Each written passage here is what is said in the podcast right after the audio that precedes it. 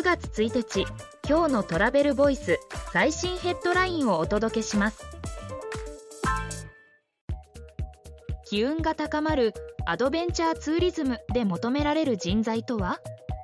地域を牽引するリーダー育てるアカデミーが指導 PR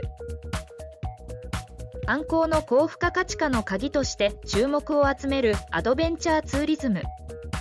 そのリーダー人材育成を目指すアカデミーが創設された。創立記念シンポジウムの内容をレポートする。次のニュースです。JR 西日本新たな会員基盤サービスの提供を開始。1つの ID で自治体や企業のサービス利用が可能に。JR 西日本は新たな会員基盤サービスモビリティアウスブリッジモビリティオースブリッジ MAB の提供を開始。大阪・関西万博に向けた関西マースアプリ歌唱の会員基盤サービスとして1つの ID で MAB に参画する自治体や企業のさまざまなサービスを利用することが可能に。次のニュースです。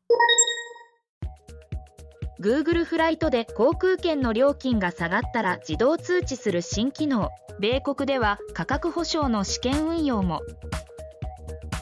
Google が Google フライトで安い航空券を検索する新たな機能を追加。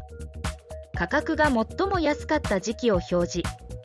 価格追跡機能とパイロットプログラムとして米国初で価格保証機能も加えた。次のニュースです。成田空港の国際線旅客。2023年7月は2ヶ月連続で200万人突破。外国人がコロナ前の9割。日本人は回復半ば。成田国際空港の2023年7月の国際線旅客数が225万人となり2ヶ月連続で200万人を突破。外国人旅客数は前年比6.8倍の144万人でコロナ前の9割まで回復した。次のニュースです。HIS 関西エリアの空飛ぶ車社会実装事業に参画。運行ルートの提案や適正価格を調査。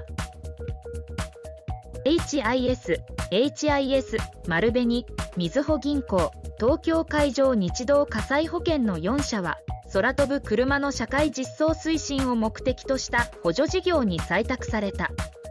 関西エリアにおける空飛ぶ車運行事業の推進体制の整備構築を目的として事業性検証を実施。